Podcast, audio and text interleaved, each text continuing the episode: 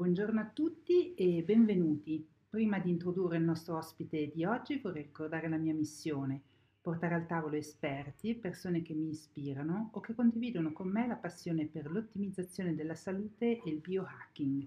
Per chi non conosce ancora questo termine di biohacking, è sostanzialmente l'arte di sviluppare il nostro potenziale.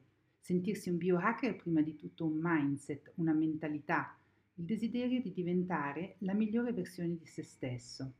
Vi ricordo che tutte le informazioni contenute in questo podcast hanno carattere puramente divulgativo e orientativo e non sostituiscono una consulenza medica o terapeutica. Oggi parleremo di sci alpino con Mauro Pini, allenatore di sci alpino, attualmente è allenatore di Petra Vulkova, opinionista della radiotelevisione della Svizzera italiana, ex direttore di Val Bianca da Iromo Pesciumi. Ciao Mauro e benvenuto. Ciao, grazie dell'invito.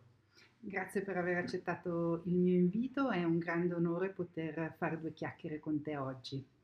Ci puoi raccontare quando è nata la tua passione per lo sci alpino? Oh, qui dobbiamo andare molto indietro, immagino sia nata da, da bambino, essendo nato alto, nell'Alto Ticino in Leventina, quindi eh, soprattutto in un'epoca dove mh, le distrazioni non erano molto come, molto, molte come quelle di oggi, quindi si usciva di casa e si giocava. E la neve è sempre stata parte della mia, della mia crescita, della mia vita. Ed è tuttora. Mm, bellissimo.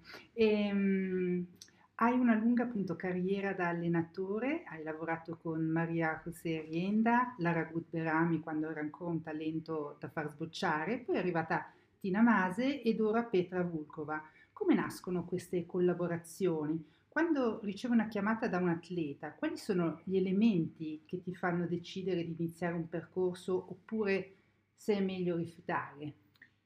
Beh, la domanda è molto pertinente. Per me, mm, per me il primo, il proprio il primo, le prime parole, la prima, mm, il primo sentimento che, che provo è, è spesso ed è sempre stato decisivo.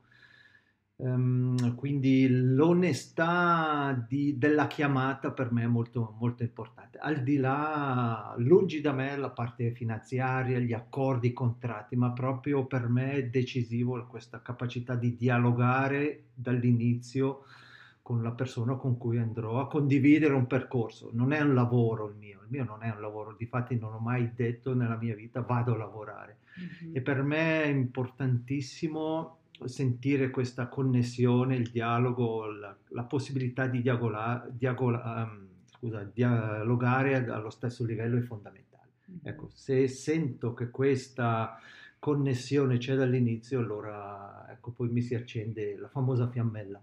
Quindi è una questione di alchimia e di energia e di vibrazione. Assolutamente, non mm. ci fosse questo, credo che... Io ho sempre detto, allenatore sì, ma non per forza. Mm-hmm.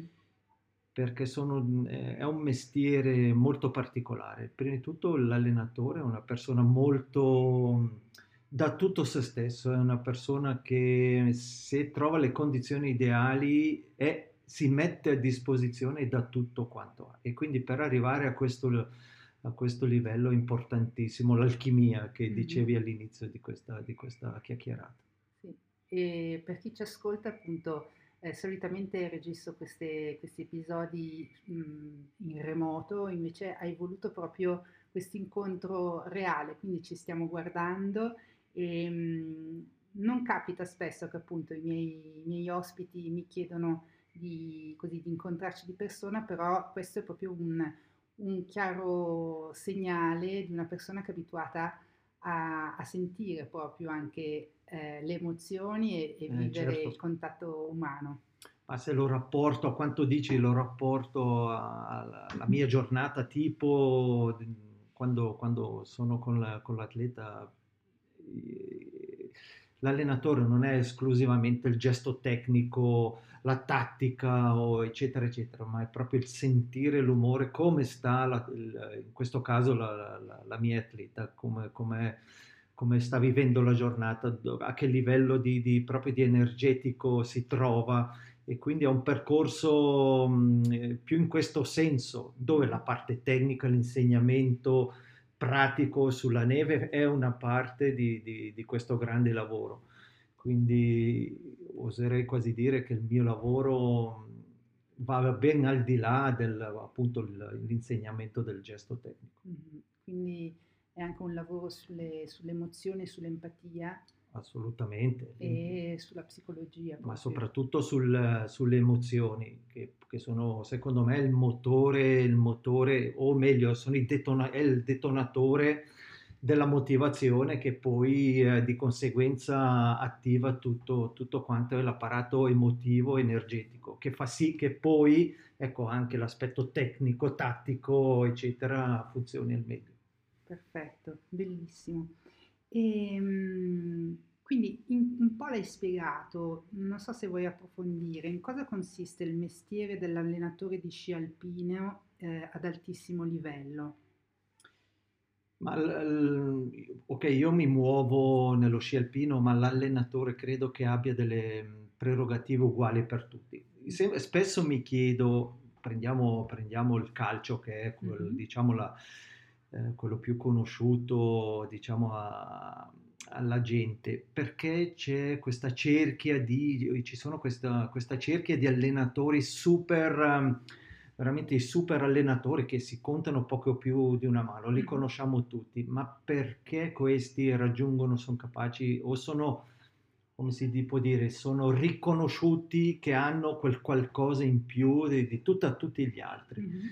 Eh, cosa hanno di più di un altro bravo allenatore che allena in qualsiasi altro campionato? Perché questi eh, tutti li vogliono, sono tutti disposti a, a strapagarli e, ehm, quindi mi chiedo cosa, cos'hanno, cos'è che fa la differenza in questa, in questa, categoria o diciamo a questo livello. Io credo che è proprio a livello, è proprio in questo senso, questa capacità empatica, questa capacità di sentire, di annusare, proprio di, di sentire come sta la squadra, come sta l'atleta, che punto è energeticamente, perché tutti sanno tutti gli allenatori stanno, sanno insegnare a calciare il pallone, non è lì il problema, come dare il calcio alla palla, ma è proprio come gestire il gruppo, eh, non solo la squadra o l'atleta, ma anche dei tuoi colleghi, mm-hmm. perché l'allenatore non si muove da solo, quindi è un lavoro su più fronti che, che, che facciamo. Bello. Ecco, questo a me affascina tantissimo, è bellissimo. E adesso che proprio parlato di, di, team, di come si inserisce l'allenatore in un gruppo, come si inserisce l'allenatore in un team già collaudato? All'inizio di un incarico, qual è il tuo approccio al lavoro con l'atleta? Eh, questa è un'altra domanda che spesso mi hanno, mi hanno, rivolto, soprattutto quest'anno, perché io un anno fa ho accettato di entrare mm-hmm. in un progetto, ehm, in un progetto già avviato. Mm-hmm in altri sport, ritorno al calcio proprio per, perché si conosce molte cose, spesso l'allenatore arriva con il suo, con il suo gruppetto di collaboratori più stretti. Mm-hmm. Ehm, e, io invece non mi, prima di tutto nello sci alpino non funziona così, ma non mi sono mai posto questo, questo problema, perché io parlo con l'atleta e se di conseguenza, cioè il mio centro il, il, io mi focalizzo sull'atleta e quindi sta a me poi convincere i miei collaboratori che la strada che voglio intraprendere o che voglio seguire sia quella, sia quella giusta. Poi è chiaro, non può capitare, come è già successo, che ci siano dei collaboratori che non sposino la mia, la mia, la mia filosofia, che sono più terreni che, o che ehm, sono più focalizzati invece solo sull'aspetto tecnico, eccetera. Mm-hmm. Ma, e questo devo dire che è stato molto apprezzato in questa ultima avventura in Slovacchia e soprattutto la famiglia ha apprezzato tantissimo questo, questo gesto. Mm-hmm. Perché mh, Petra arriva da un percorso di, di cinque anni con, con, un nucleo di collaboratori ormai consolidati ed ecco che mancava la figura, mancava la figura, la leadership, il leader per far sì che questa squadra riuscisse a dare ancora il, me- il meglio di sé. E, Quindi un direttore d'orchestra. Un sì, po'. un direttore d'orchestra che come ti ho detto prima lavora con l'atleta per farla vincere, ma se non funziona il gruppo, il gruppo comprendente anche i, gli aiuto allenatori, il fisioterapista, il preparatore fisico, eccetera, se non siamo tutti sulla stessa strada, non siamo tutti sulla stessa pagina, l'atleta non vincerà o faticherà a vincere. E, e, la, e, la, lingua comune a tutti qual è? L'inglese? Eh, parliamo l'inglese, un inglese di strada, un inglese nostro, eh, uno slang, uno slang eccetera, che a volte credo che ascoltandoci da fuori... Beh, importante che vi capita a voi, giusto? Bellissimo. E, um, nel tuo percorso di allenatore hai lavorato con atlete che si trovavano in momenti molto diversi della loro carriera.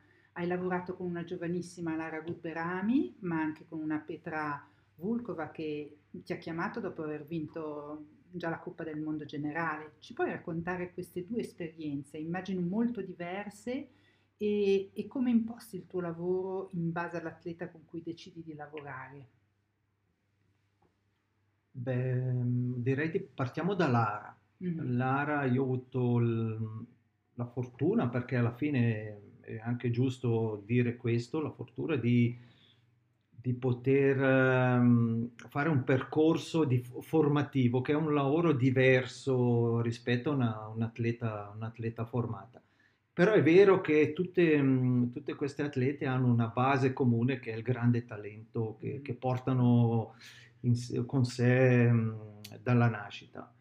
Quindi con Lara è stato uno scoprire, un, un aprire porte, un, un vivere, um, un, come si dice, un percorso um, sì, di, di, di, scoperta, un percorso dove le sorprese erano giornal, giornaliere, dove, dove, il sorriso, la, la risata era, era diciamo parte integrante e quindi anche il percorso eh, tecnico formativo era un, mettiamolo, un gioco che riusciva facilmente.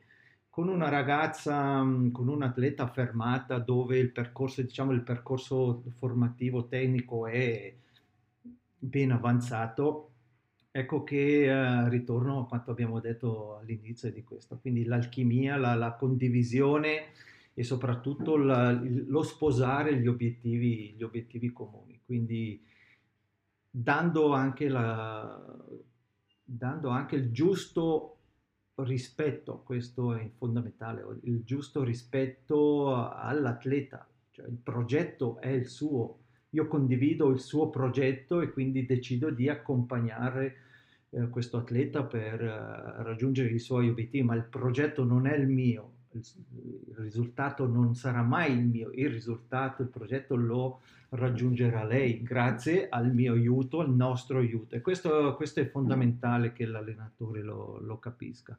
L'ego, ecco, purtroppo ci sono ancora troppi allenatori dove il proprio ego eh, a un certo momento entra in gioco e quindi poi crea, crea situazioni di tensioni oppure di non chiarezza di ruoli all'interno, all'interno di una struttura di una struttura e questo per me è chiarezza, coerenza, ecco la coerenza per me è la, forse la parola, la parola, il termine più appropriato, la coerenza. Quindi la coerenza del pensiero, la coerenza delle decisioni, la coerenza anche della capacità di mantenere la giusta posizione di fronte all'atleta. Io sarò sempre il tuo allenatore, non sarò mai il tuo amico, il tuo, il tuo fratello, il tuo, non sostituirò queste figure. Io sarò sempre l'allenatore, mi avvicinerò magari un po' di più, un po' di meno, ma io sarò sempre il tuo allenatore, tu sarai sempre la mia atleta. Quindi anche tutto quanto decideremo assieme dovrà essere coerente a quanto abbiamo stabilito, stabilito all'inizio. Questo vedo che uh, con atleti di, di, grande livello è forse l- la parte decisiva. Forse anche una parte di, sicuramente di integrità tua, ma anche forse anche dei, dei, dei paletti chiari che esatto. l'atleta, un po' come adesso tu hai detto non sono nel padre, nella madre, eccetera, però sono quei paletti che un, anche un genitore dovrebbe dare ai figli, no? Cioè all'interno di questo campo del gioco ci si può giocare, eh, però ecco, si sa subito quali sono le regole. Ma un altro termine che non abbiamo ancora messo sul tavolo è educare. Mm-hmm. Anche se parliamo di sport ad alto livello, l'allenatore è un educatore. Mm-hmm. È un educatore perché dà chiarezza a certi ruoli, certi termini, quello, quello che stavi dicendo. Quindi io edu- educo su una linea di lavoro, di pensiero, educo il mio, il mio atleta. E se l'alchimia, la connessione, la, a livello di dialogo, proprio a livello di 360 gradi, eh, il dialogo non è solo unilaterale e comunicare, ma dialogare è proprio questa l'hai detto subito all'inizio, alchimia che si crea, ecco se questo livello di dialogo esiste, ecco che poi l'educare per me diventa, diventa facilissimo. Mm-hmm.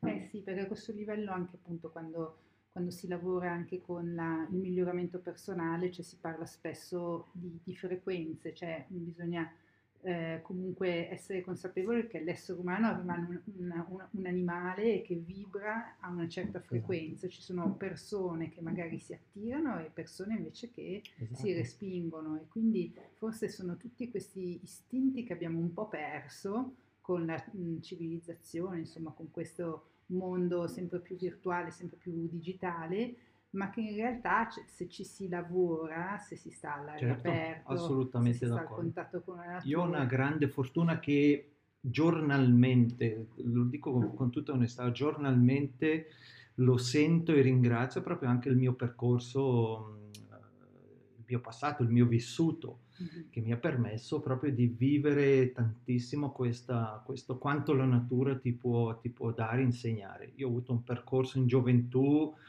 eh, e non è un sminuire perché ho, sono andato all'Alpe, perché eh, aiutavo i contadini, eh, non voglio dire che è meglio una, andare all'università oppure certo. fare il contadino, assolutamente no, però questo perché sport, eh, soprattutto lo sport che pratichiamo noi, è natura pura non c'è una, un giorno uguale all'altro, non c'è una discesa uguale all'altro, non c'è una curva che Petra fa uguale con le stesse condizioni della curva prima. Mm-hmm. Molto estremo. Il, noi ci muoviamo su un, un, elemento, la neve, che è natura pura, che cambia, che evolve, che, che mette in difficoltà eh, quindi l'atleta. E quindi questo insegnare a, a, utilizzare questa natura con tutto quanto crea a livello energetico questo è, è affascinante è è, che non lo so se lo puoi imparare con, eh. con, so, sicuramente non con i corsi teorici con i corsi di formazione ma è fuori dal campo dove tu pratichi lo devi imparare certo. Non so se sono riuscito no, a no, spiegare. bellissimo, cioè il fatto di così avere anche delle, delle radici così eh, marcate nella natura già da, da giovani, cioè, ti permette comunque di, di, conoscere un po' e di apprezzarla anche nel tempo. Cioè, io mi ricordo, cioè, non ho fatto il tuo percorso, però cioè, i momenti più belli della mia infanzia è quando andavo a fare le capanne nel bosco, cioè queste certo. cose qua eh, soltanto il profumo del muschio, il profumo del, così, del, della terra, cioè sono, sono odori eh, che non ti dimentichi se li hai vissuti soprattutto sì, da, poi da per riconnetterci a, a, quanto parlavamo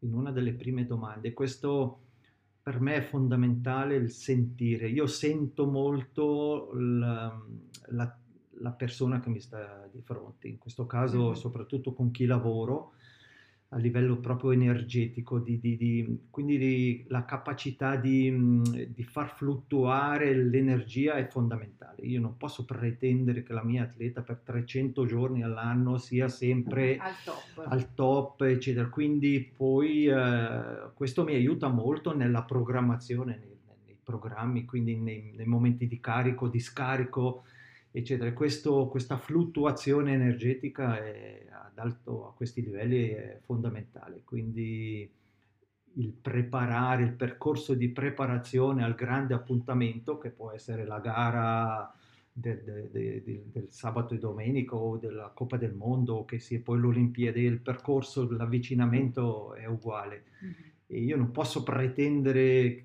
di avere sempre l'atleta mh, energeticamente attivata al 100% e pretendere che il giorno X riesca ancora a fare quel gradino in più, quel, gradino in più, quel, qualcosa in più. Eh, interessante, dopo appunto eh, approfondiremo questo aspetto perché mi interessa tantissimo. Nel 2009 hai deciso di lasciare il team Good perché Swisski ti aveva proposto di diventare eh, il responsabile della squadra maschile dei, dis- dei discesisti rosso- rossocrociati. Sicuramente sono quelle occasioni che non si ripresentano una seconda volta nella vita per te è stata una decisione difficile da prendere? Allora, per chiarezza, questo è arrivato una volta che avevamo già deciso di, ah, okay. di lasciarci ah, da, dal team Good. Mm-hmm. Non voglio adesso star qui, mm-hmm. però questo è, un, è importante mm, chiarirlo. Sì. Uh, Swiss a quel tempo, sapendo che avrei smesso con il Team Good, ecco che ehm, mi ha chiesto, beh, un'occasione del genere è stata è naturalmente un'esperienza incredibilmente forte per il sottoscritto, importante nella mia crescita professionale. Anche lì ho trovato un gruppo, non solo un atleta, ma bensì un gruppo di quattro atleti ad altissimo livello. E... ripeto, è stata un'esperienza eccezionale, un'esperienza che tra l'altro mi lega ancora con alcuni di loro, ecco, a po- sì. post carriera siamo diventati sì, amici, siamo regolarmente in, in contatto e questo credo sia un, un risultato bellissimo. Al di, là, al di là dei risultati di Kush, di De Fagot di, o di Silvan Zurbrücken, eccetera, eccetera. Eh, avevo visto anche un, un documentario su Didier Cush un qualche anno fa, cioè è impressionante anche la sua, la sua carriera e proprio la sua personalità. Sì, tra l'altro una carriera sbocciata relativamente tardi, mm-hmm.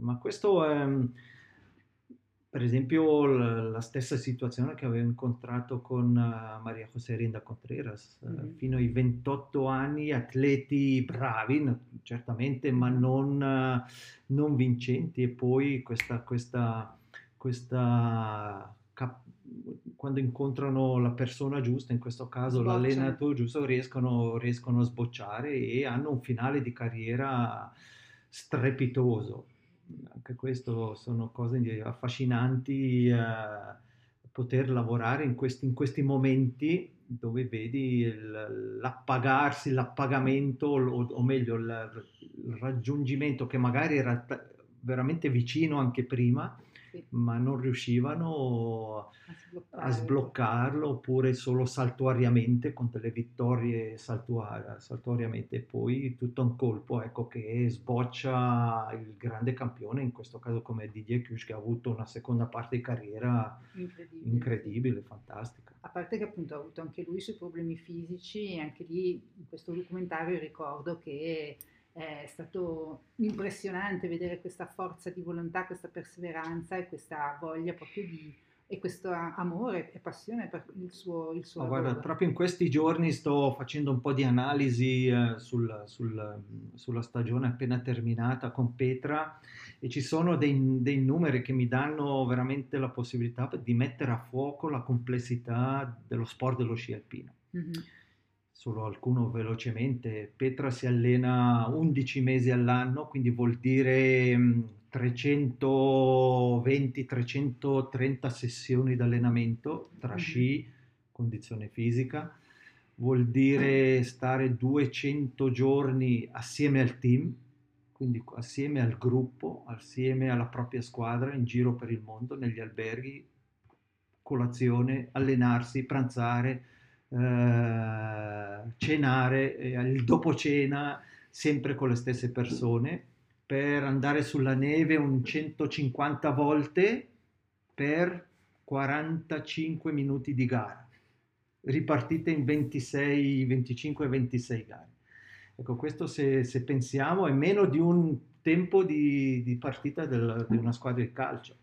E lei, ecco, un sciatore in questi 25 volte che ha la possibilità di andare in partenza per meno di un minuto, deve essere capace a performare, performare al meglio e realizzare i migliori risultati. Se poi parliamo di Olimpiadi, questo ti capita una volta ogni quattro anni. Quindi una volta, un giorno ogni quattro anni hai un minuto, due volte meno di un minuto per poterti esprimere e portare a casa la, la, la medaglia d'oro. Ecco, questo velo- ve- velocemente per inquadrare la, un po' la complessità di questo, di, di questo sport. Se poi ci aggiungiamo quanto dicevamo prima, la complessità dove in cui ci muoviamo, quindi la neve, la montagna, la natura, il vento, il sole, eccetera, eccetera, ecco, affascinante, un mondo affascinante. Eh sì, incredibile. e, um, cosa hai imparato invece dal, da, da, quell'avventura? Stiamo parlando della, della, squadra maschile dei discesisti rosso, rosso crociati, ormai è un po' un scioglilingua per me. Eh, cosa hai imparato in campo maschile? Perché poi vedremo che tu ti sei concentrato soprattutto nel campo femminile. In campo maschile, che cosa ti è rimasto?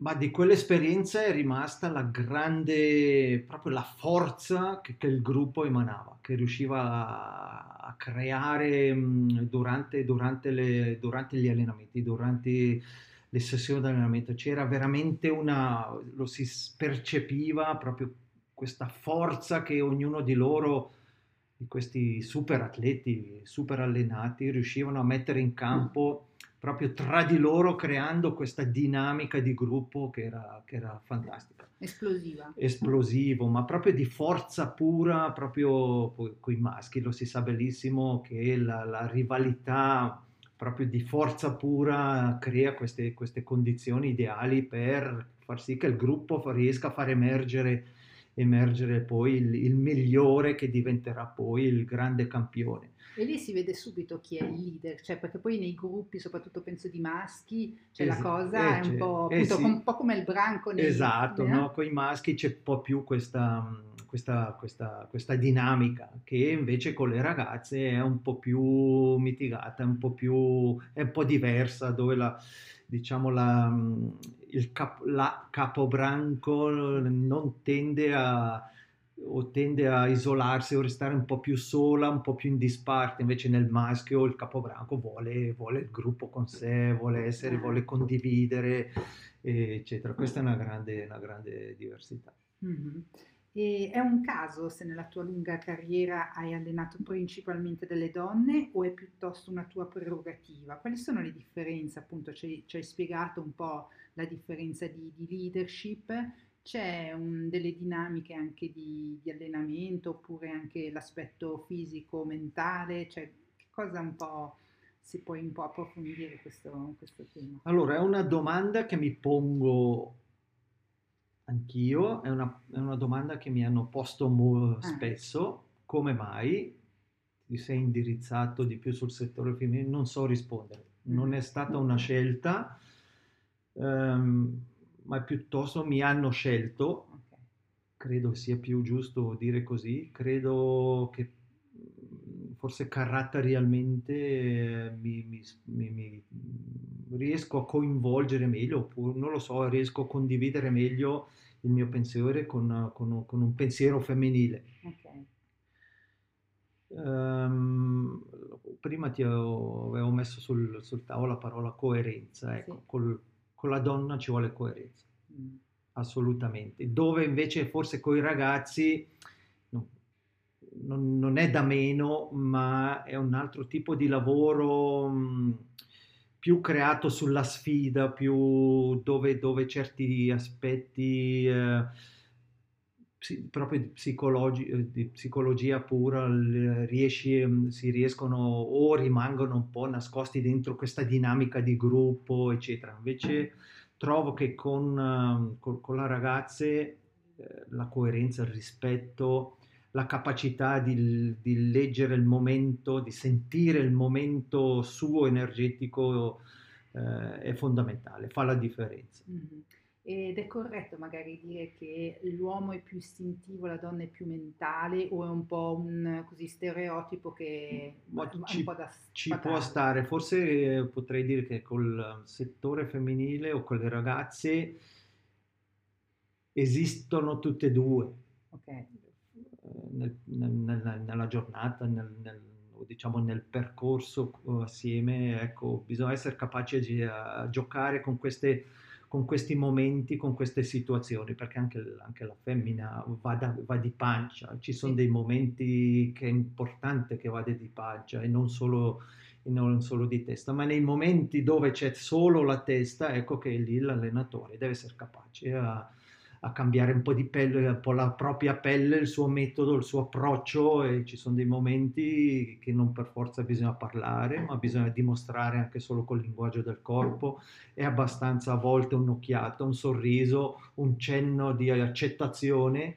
E eh, con le ragazze bisogna anche accettare che non tutti i giorni siano i giorni migliori e questo è importantissimo conoscere questi, questi, questi Ecco, mi era già venuta questa, questa, domanda quando parlavi prima e volevo proprio portela qua, questa, questa domanda. Cioè io dico sempre che noi donne siamo cicliche, cioè qualsiasi età, che sia ai 20 anni, 30 anni, 40 anni, c'è questo ciclo che noi abbiamo che, che, ci regola proprio cioè, le giornate, le settimane, i mesi e fin tanto, cioè, secondo me appunto è una parte di...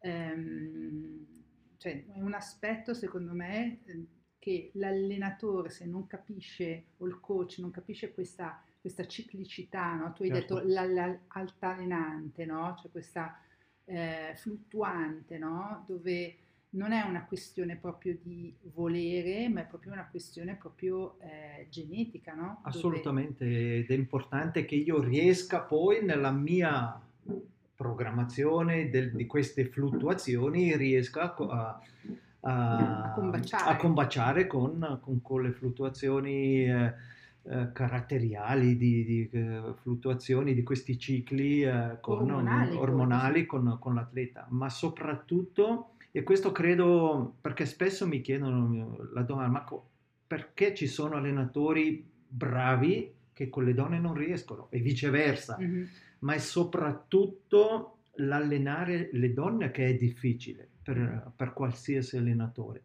sì. ma non difficile perché intellettualmente, no, certo. ma è proprio questa ca- capacità di sentire queste fluttuazioni ormonali che, che poi ti permettono poi di uh, trovare questa, questa, connessione intellettuale o questa connessione non lo so come, come definirla, ma o sei connesso col, con la donna oppure non riesci a connettere, non ci sono vie, vie di mezzo. E che influenza ha secondo te, per esempio, l'alimentazione? Perché appunto io mh, parlo in questi episodi molto di stile di vita, di alimentazione, eccetera, e ho visto mh, un po' in tutte le età eh, anche problemi, non so, di ciclo mestruale, eccetera, che chiaramente cioè un atleta è sempre più infiammato rispetto a una persona normale, no? perché comunque ha uno stress, un carico di stress molto più importante rispetto a una persona, tra virgolette, certo. normale che sta in ufficio tranquilla. No? E, ehm, quindi uno stress fisico, uno stress mentale e eh, tutte questi, queste alterazioni di stress chiaramente vanno a influire sull'aspetto anche ormonale di una donna e ho visto appunto anche seguendo anche altre persone più normali che andando a ottimizzare quello che è lo, la, l'alimentazione, togliendo magari dei grandi infiammatori o vedendo un po' quelle che sono delle, degli alimenti un po' mh, che, che sono un po' eh, i classici alimenti che vanno a infiammare, poi anche la, par- la, parte ormonale si normalizza, sono meno magari mal di testa, meno, cic- meno problemi di ciclo, anzi passano via, magari il momento del ciclo diventa anche quello più performante per una donna in tanti certo, casi, no? Certo. Eh, tu cosa, dalla tua esperienza, cosa, cosa hai notato? Allora, per un atleta esiste mh, la regola del dormire, alimentarsi, idratarsi e allenarsi. Mm-hmm. Questi diciamo sono i tre campi eh, dove l'atleta, su cui l'atleta sviluppa la sua igiene sportiva, quindi un dormire sano, un riposo o, o, dormire a lungo, eh, dormire molto perché è proprio grazie al sonno che il recupero, ci, il recupero è migliore.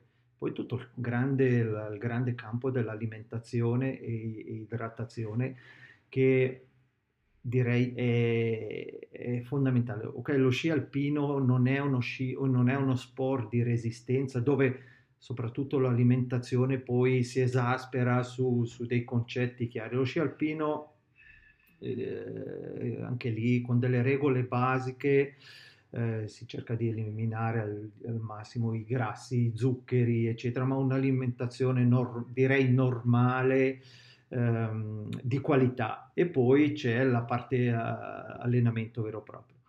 Ma l'educazione, l'igiene dell'igiene sportiva è, è fondamentale. Questo mh, è molto più complicato, o il momento, diciamo, il momento complicato è quando si lavora con adolescenti. Mm-hmm quindi con ragazze e ragazzi dai 15-16 anni fino ai 20 anni. Ecco, lì, lì uh, la capacità del, dell'allenatore di coinvolgere persone specializzate, di coinvolgere l'atleta giovane, di coinvolgere la famiglia, che è importantissimo ancora in questo, in questo periodo eh, sull'insegnamento e la capacità di andare a educarsi in questo, in questo ambito dell'alimentazione è fondamentale.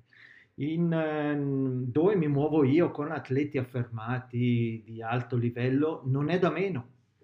È vero che hanno un, un percorso educativo già svolto, ma giornalmente eh, gli occhi eh, gli occhi nel piatto ce, ce, l'abbiamo ancora adesso, io come caposquadra, eh, normalmente all'interno della squadra c'è un responsabile che si occupa di questo, che è o il fisioterapista o il preparatore atletico che hanno un, un percorso formativo più, come si dice, più avanzato, più avanzato ecco, che si occupano di questo, di questo aspetto, ma è fondamentale perché anche l'atleta di questo calibro a volte cade un po' nella, nella routine che è dovuta un po' ai nostri, al nostro sport, che ci muoviamo, cambiamo albergo. Se non sbaglio, in questa stagione siamo stati in 35 alberghi diversi. Mm-hmm. E magari anche solo per un giorno, una notte oppure per una settimana, quindi non sempre è facile,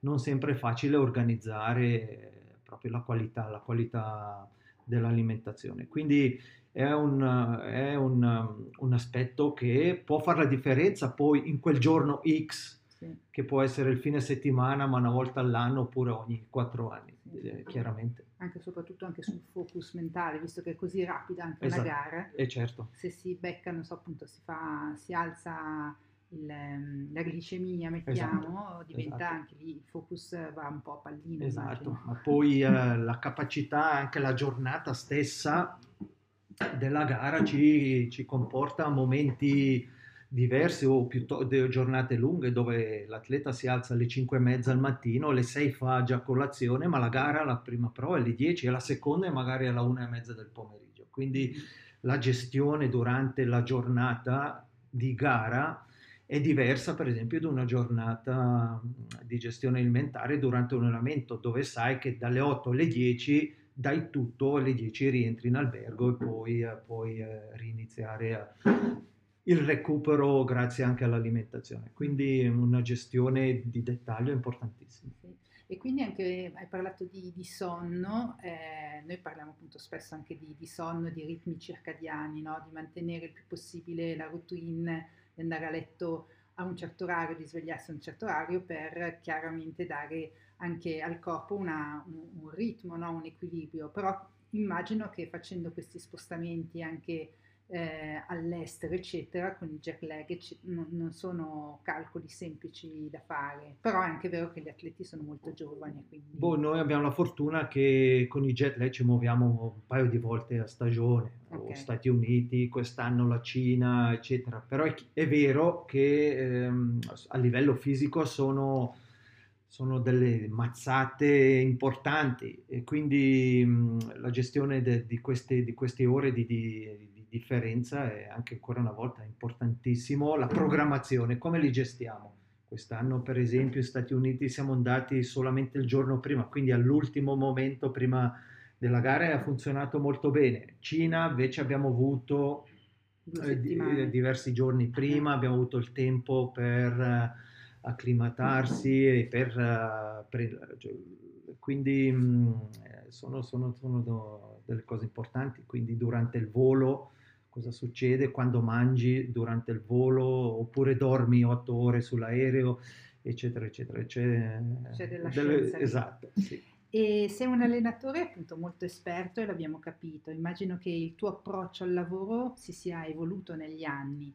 Eh, quali sono le doti che hai sempre avuto eh, anche da giovane e eh, quelle che hai maturato con l'esperienza? Ma io credo che da parte mia porto tanta serenità. Mm-hmm. Uh, io sono coerente con me stesso sono anche di segno di terra, Capricorno.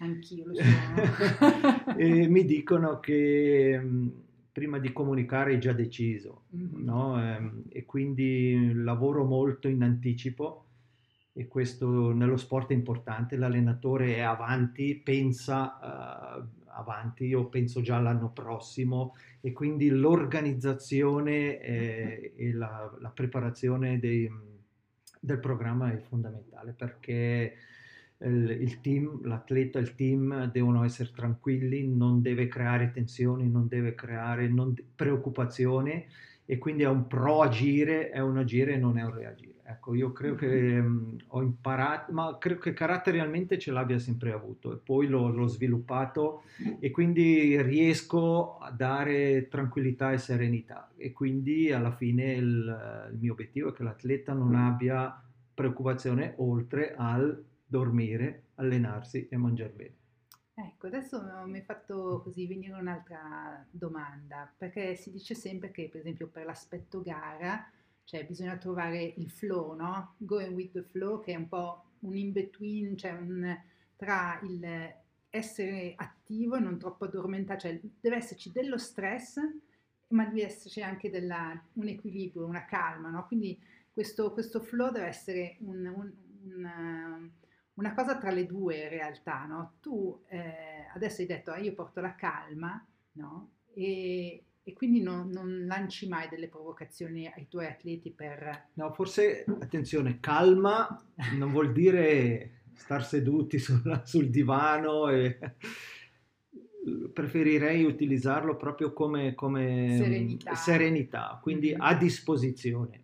Allora, okay. per me è importante che l'atleta sia sempre a disposizione. A disposizione intendo mentalmente e fisicamente. Okay. Io quando alleno necessito l'atleta in perfette condizioni, perché io non, non, non, è il mio scopo allenare qualcuno che è stressato o che è mentalmente non pronto o che ehm, già di principio non sia in grado di eh, dare il, il, suo meglio durante la sessione di allenamento. Mm-hmm.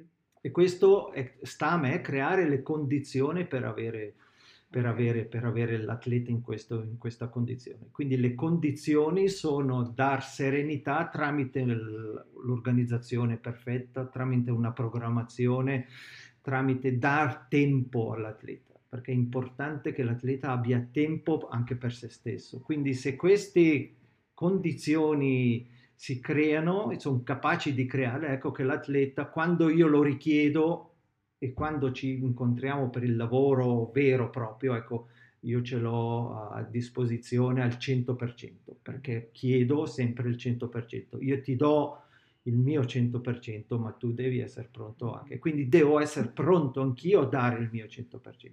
E quando siamo capaci di raggiungere questo livello, ecco che porteremo sempre qualcosa a casa, io dico sempre così, importante. Ogni sessione deve darci la, la possibilità di portare qualcosa a, fine giornata. E se noi riusciamo a creare questa dinamica, ecco che tutte le porte si, poss- si, si apriranno. E un'altra domanda che appunto magari mh, mm, non mi puoi rispondere per questioni anche di, di, confidenzialità di allenamento, voi utilizzate anche dei dispositivi per l'autoregolazione dello stress, tipo ehm, dispositivi di biofeedback dell'HRV dove puoi monitorare le condizioni magari del giorno, dell'allenamento, le sollecitazioni del, dell'allenamento piuttosto che le sollecitazioni invece eh, della gara, misurare le differenze, vedere se ehm, come quell'atleta lì reagisce in gara, come reagisce invece eh, negli allenamenti e come è il suo, il suo, la sua reazione allo stress mentale e fisico. Puoi dirmi, no, perché io so appunto, ho diverse persone che, che lavorano in questo ambito e spesso sono dei tecnici proprio che analizzano questi dati e che sono gli uomini un po' nascosti, sì, che non vengono, certo. Eh, non vengono ecco, eh, comunicati al grande pubblico e quindi c- c'è un certo tipo di mistero. Eh, Ma allora, nello sci alpino non ci sono tanti misteri, è uno sport talmente tecnico, okay. come ripeto, che si svolge soprattutto in condizioni sempre diverse che tecnologicamente è complicato applicare um, tecnologie nuove o particolari sul, sul, per questi, questo tipo di controlli. Sulla, nella preparazione fisica è un po' diverso, c'è un po' più spazio di manovra e ci sono, ci sono delle tecnologie che supportano il lavoro, soprattutto di verifica e di controllo sul lavoro che si sta facendo. Poi ci sono delle tecniche mh, eh, di, di, di, di, aiuto previo, durante e di, analisi, eh, tecniche mentali, dove il, il preparato, il, il coach mentale, l'allenatore stesso, eccetera, applicano e quindi come da, per esempio dagli esercizi di respirazione, di attivazione, eccetera, eccetera. Quindi poi lì è un campo dove ognuno usa un po' le proprie tecniche, un po' dove si trova bene e soprattutto per capire qual, qual, cosa fa bene all'atleta con cui, stai, con cui stai lavorando. Perfetto. E quest'anno hai partecipato alla tua quarta Olimpiade come allenatore. Nel tuo percorso di allenatore hai rappresentato quattro paesi diversi, la Spagna, la Svizzera, la Slovenia e quest'anno la Slovacchia con Petra Vulkova. Cosa significano per te le Olimpiadi e cosa hai provato quando Petra ha vinto l'oro olimpico eh, nello slalom speciale a Pechino 2022? Già vedo un sorriso, quindi... Ma prima di tutto è un, è un grande, grande onore aver rappresentato quattro paesi diversi. Vuol dire che quattro paesi diversi hanno scelto Mauro per far sì che il proprio atleta potesse vincere la medaglia. E questo mm, è qualcosa che mi dà veramente tantissima gratitudine propria, mm-hmm. mia, molto, molto, molto intima e ne sono fiero, certamente, ma ne sono veramente felice di aver potuto vivere queste emozioni. Assieme dei paesi, delle culture completamente diverse, eh, io sono molto curioso e in qualsiasi paese che mi muovo non, è, non mi limito al, all'hotel o a, alla città o alla pista, ma cerco sempre di vedere un po' cosa c'è attorno, di capire. In tutti i paesi in cui ci sono restato per il lavoro, quindi dalla Nuova Zelanda in primis alla Spagna, eccetera, eccetera, ho sempre cercato di imparare nel limite del possibile la lingua, ho sempre cercato di le- anche solo leggere i giornali, capire un po' la politica, uh, almeno ecco quelle, quelle, cognizioni che mi hanno fatto sì che mi integrassi ancora meglio in queste, in queste, in queste realtà. Quindi quattro paesi, quattro bandiere, quattro inni e quando ho sentito lo slovacco uh, a Pechino sulle, al traguardo è stata un'emozione veramente forte che è qualcosa di molto intimo, di un'energia, un vulcano di emozioni. Wow, sì, mi sono emozionata soltanto a sentirti. Eh, che differenza c'è per un atleta partecipare alle Olimpiadi rispetto ad una gara di Coppa del Mondo? Qual è il processo attraverso il quale un atleta talentuosa deve passare prima di raggiungere un grande successo come quello di vincere una medaglia alle Olimpiadi? Ma, C'è uno schema preciso? No, non ci sono, però sono delle tappe, okay. sono delle tappe chiare su di un percorso, di una carriera, una carriera sportiva. Pensiamo che, come possiamo definire, una carriera sportiva dura fino a 20 anni, dai 10 anni ai 30-35 anni, parlando di, di sci alpino quindi è un percorso che all'inizio è la gara del, del, del, del paese che ti fa la prima tappa, poi ci sono le gare regionali e poi quelle interregionali, quindi dove si inizia poi um, a, a, trovare atleti che parlano un'altra lingua, poi eccetera, poi inizi a andare nel, nel circuito internazionale dove magari ti trovi in partenza a 16 anni con, con colui che hai visto alla televisione il giorno prima in Coppa del Mondo, quindi sono tutte delle tappe e la Coppa del Mondo uh, diventa, diventa, routine, diventa la partita di campionato, tanto mm-hmm. per camp- capirci, dove poi ci sono i grandi appuntamenti, quindi il, il, campionato del mondo, quindi c'è un approccio all'interno della, proprio, della propria disciplina, del proprio sport, sai che c'è un appuntamento ogni due anni e poi c'è questo grande sogno olimpico, questa, che, questo appuntamento ogni quattro anni, che io amo sempre definire, ce ne vogliono almeno tre, eh.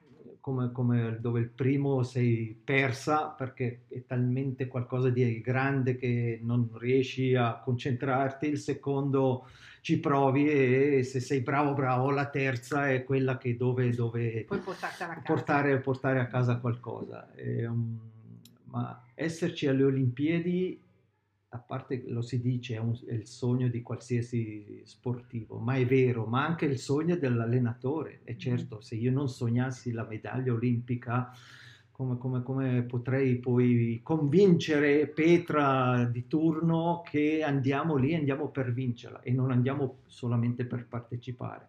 Mm-hmm.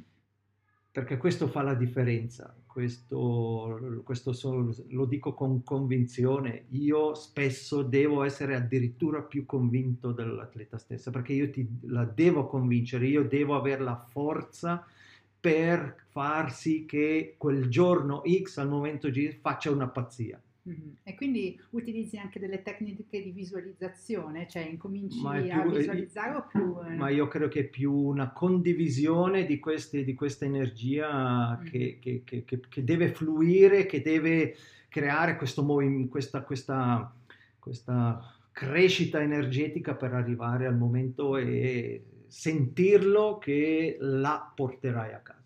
Mm-hmm. E che differenza c'è? Ehm...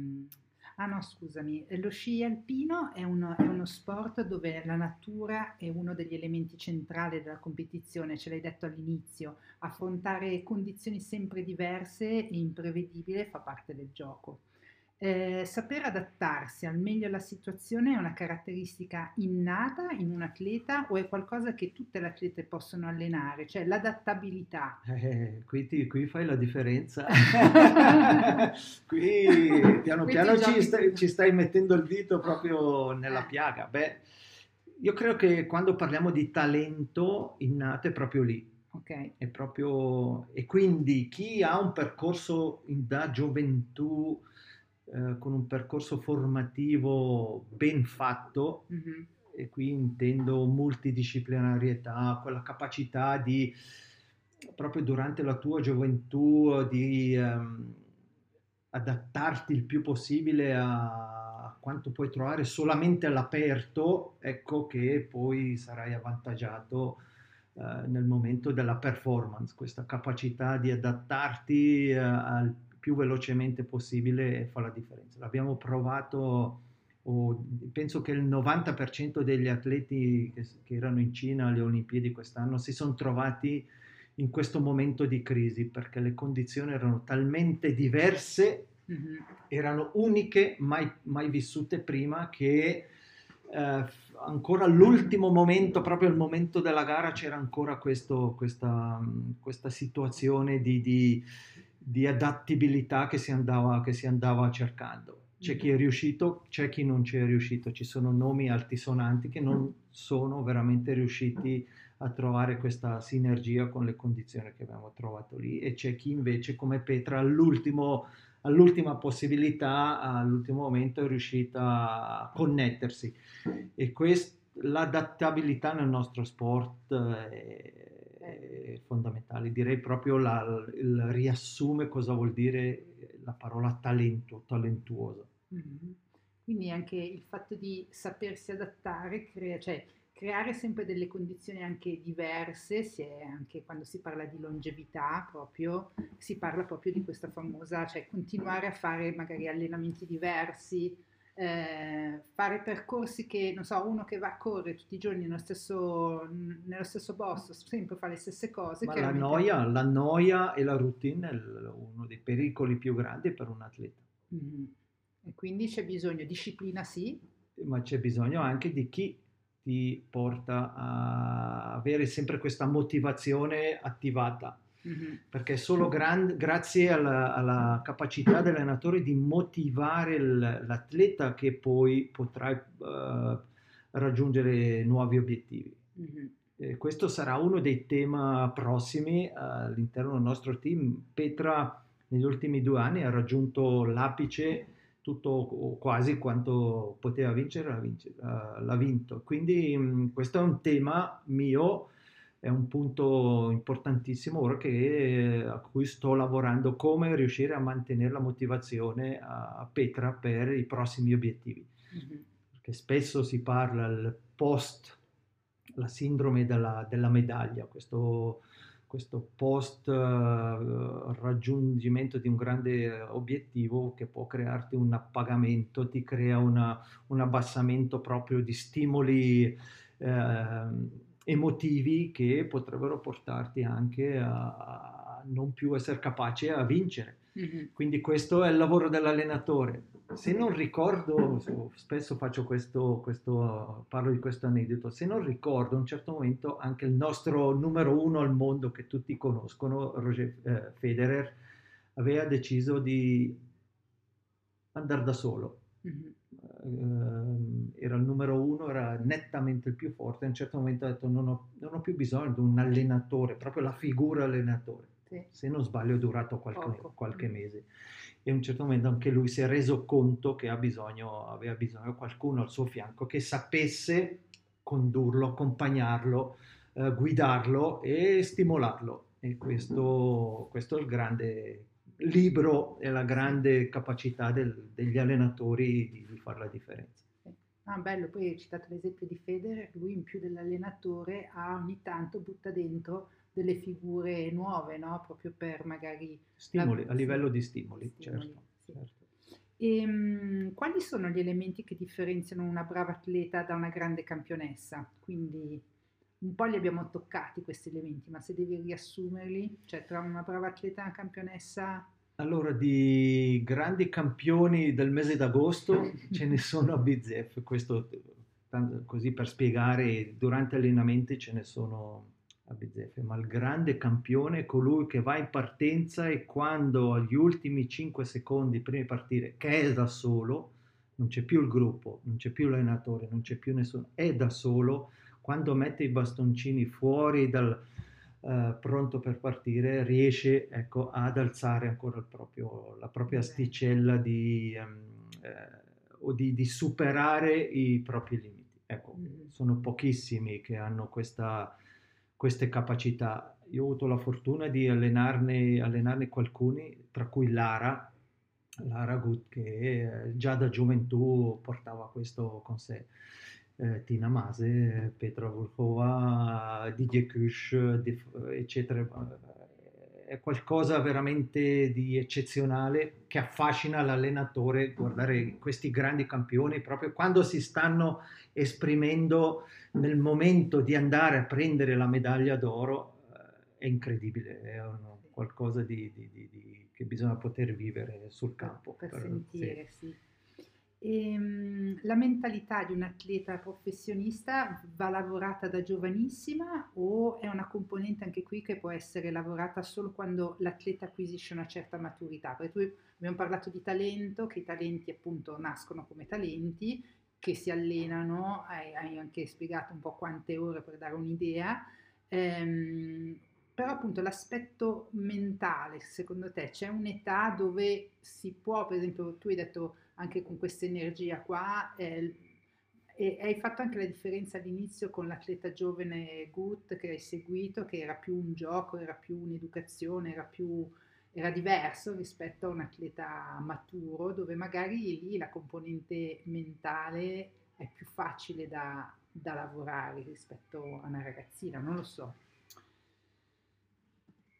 Io credo che sia anche qualcosa di innato, che però bisogna educare e, e, molto, deve essere educata molto anche da, da, soprattutto in famiglia.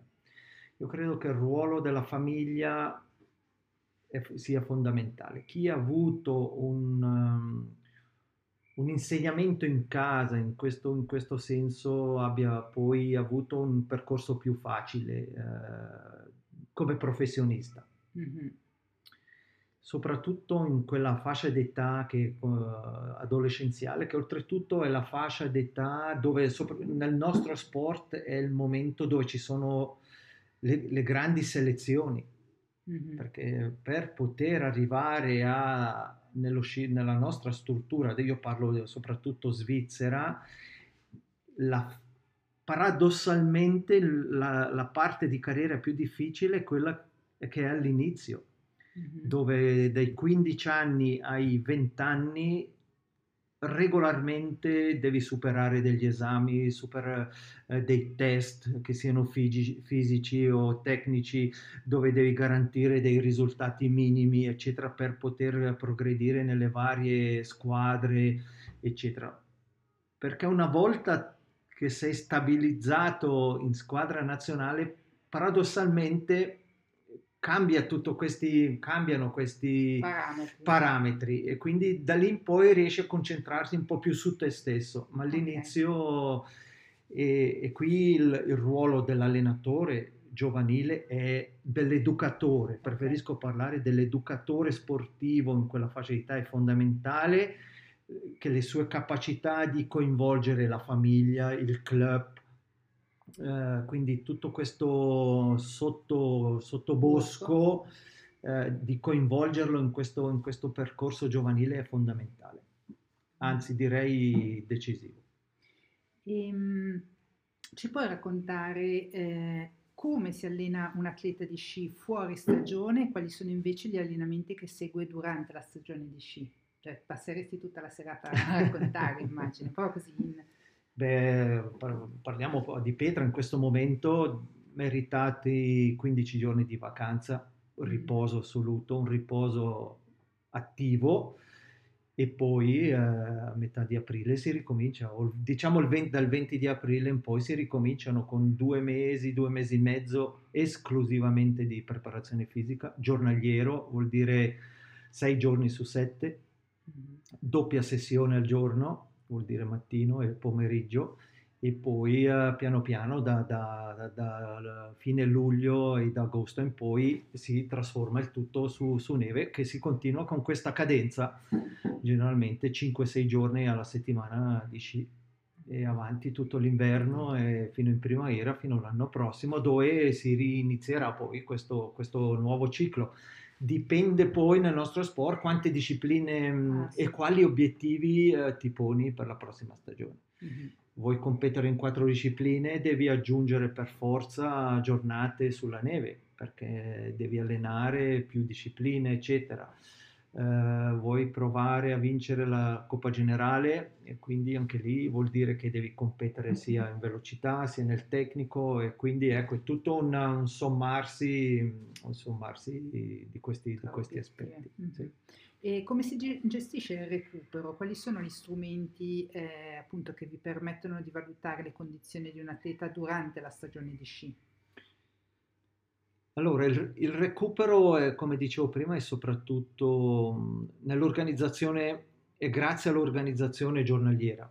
Quindi vuol dire sessioni di allenamento puntuali, eh, veloci, corte, vuol dire un alimentarsi perfettamente e soprattutto idratarsi perfettamente e poi eh, lasciar riposare a lungo, le ore di riposo rispetto a tutto il resto sono, sono, sono maggiori. Mm-hmm. Che, che, poi ci può essere un, un, riposo durante una sessione di massaggio o durante un momento di puro rilassamento pomeridiano oppure durante la notte che eh, io preferirei fosse il più lungo possibile. Okay. Proprio perché il corpo rigenera al meglio questo, in questi momenti il, il recupero, lo sforzo, lo sforzo, fisico. E questo è soprattutto lo, lo, lo, interpreto anche come prevenzione. Questa qualità di gestione giornaliera è prevenzione, soprattutto infortuni, eccetera, eccetera. E non hai parlato di integrazione volutamente, eh, nel senso che mh, i tuoi atleti cioè, hanno anche, non so, parliamo di aminoacidi essenziali piuttosto che Ne, non sono segreti, sono, sono, è un'alimentazione integrativa molto molto molto semplice, che non, voglio stare qui adesso a mm-hmm. dar nomi, non noi, ma come qualsiasi altro sportivo, quindi niente di di, di, particolare, ma soprattutto ritornando all'alimentazione sana e con tanta frutta, quindi integrando tanta frutta ripeto, uh, cercando di minimizzare al massimo i grassi animali, quindi anche latticini, eccetera. Quindi un'alimentazione non troppo pesante, un'alimentazione che permetta il, il, il riposo proprio sdraiato, che ti permetta di dormire, direi, uh, bene, bene e leggero. Ecco. Mm-hmm.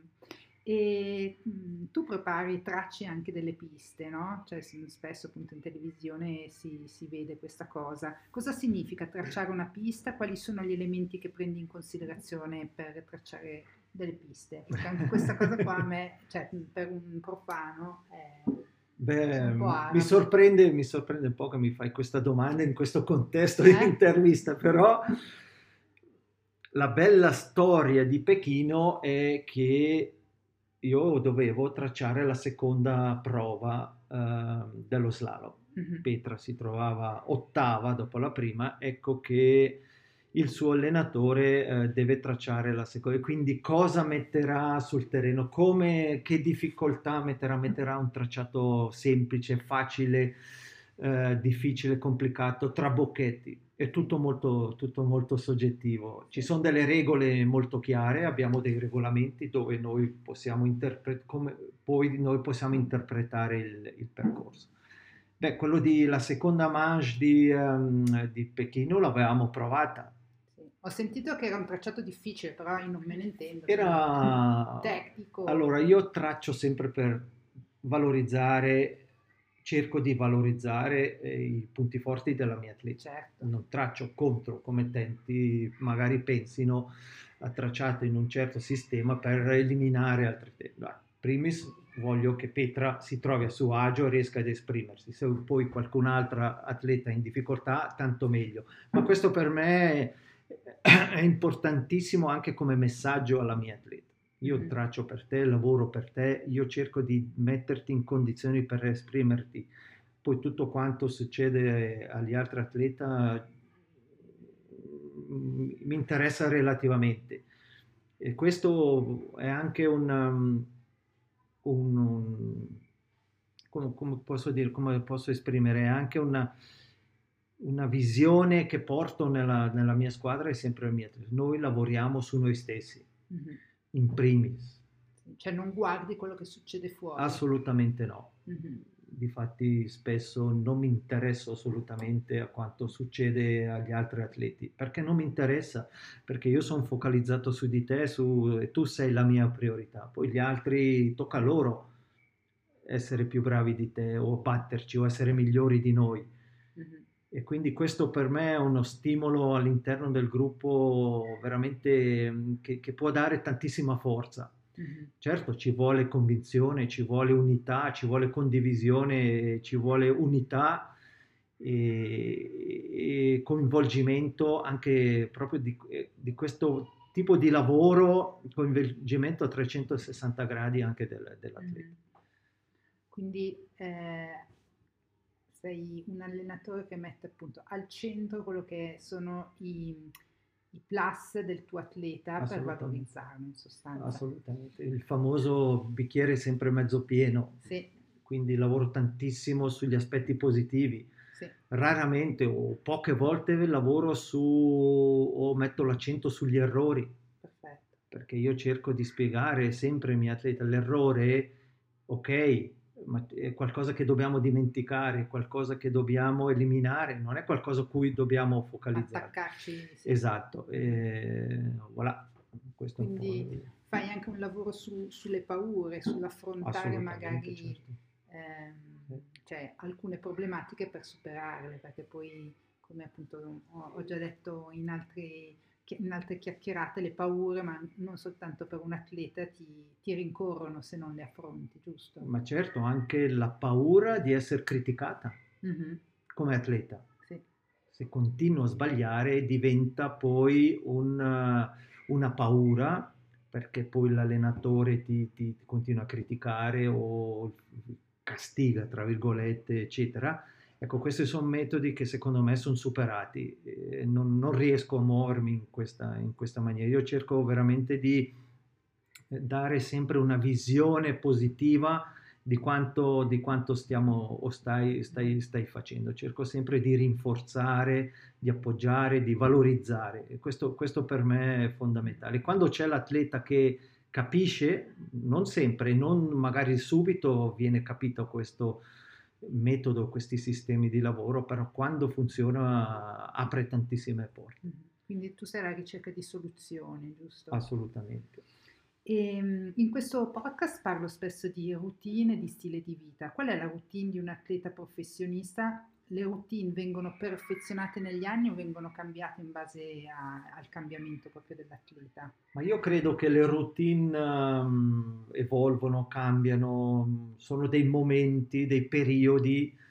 Poi c'è chi la routine classica, una, una calza blu, una rossa, oppure, mm-hmm. met, uh, ma questi sono mm, degli aspetti forse più scaramantici che non do, non do molta, non do molta non do molto peso. Poi um, la routine d'attivazione, questi sono, altre, sono altri metodi che mm. in, imparano uh, come attivarsi, come, come, alzare il livello d'attivazione prima di una gara, prima di allenamento, eccetera. Queste sono delle tecniche um, per insegnare la routine per arrivare in partenza, focus. Focu, ecco, avendo il focus eh, su, su quanto poi vai, vai, vai a trovare, mm-hmm. che n- non sono le routine che possiamo pensare, le routine uh, classiche, classiche mm-hmm. eccetera. Mm-hmm. E ci sono delle, delle, persone o dei libri che ti hanno particolarmente ispirato nel, nel tuo percorso e che, o dei mentori che ti hanno dato così la spinta per fare quello che fai oppure eh, sì, ti, hanno, ti hanno ispirato nella vita? Uh, beh, sul, sul, mio percorso naturalmente ho incontrato persone, personaggi, allenatori in cui, in cui mi, sono, mi sono anche rivolto, guardato con curiosità Mm, non ho, non ho mentori, non ho, però ho qualcosa che mi mm, giornalmente me lo dico è l'allenatore, io devo imparare sempre qualcosa, io non, non, sono assolutamente il possessore di tutte le verità dello sci alpino, anzi io desidero ogni giorno ritornare fine giornata avendo imparato qualcosa, avendo visto qualcosa e perché no correggere qualcosa e quindi una mentalità, l'allenatore deve avere una mentalità molto aperta, una visione molto aperta, stare attento a cosa succede attorno, uh, ma non esclusivamente nell'aspetto sportivo, ma uh, di tut- di, in generale. In generale. Mm-hmm. Prima di chiudere questa intervista vorrei chiedere se hai un sogno nel cassetto. Ma uno si è avverato...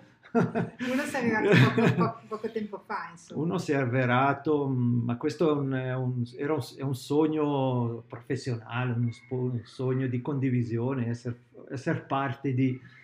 Ma sogni e io spero che quanto sta succedendo nel mondo in questo momento finisca al più presto se si realizzasse questo sarebbe già un bellissimo sogno avverato e poi eh, vabbè, potremmo filosofeggiare a lungo.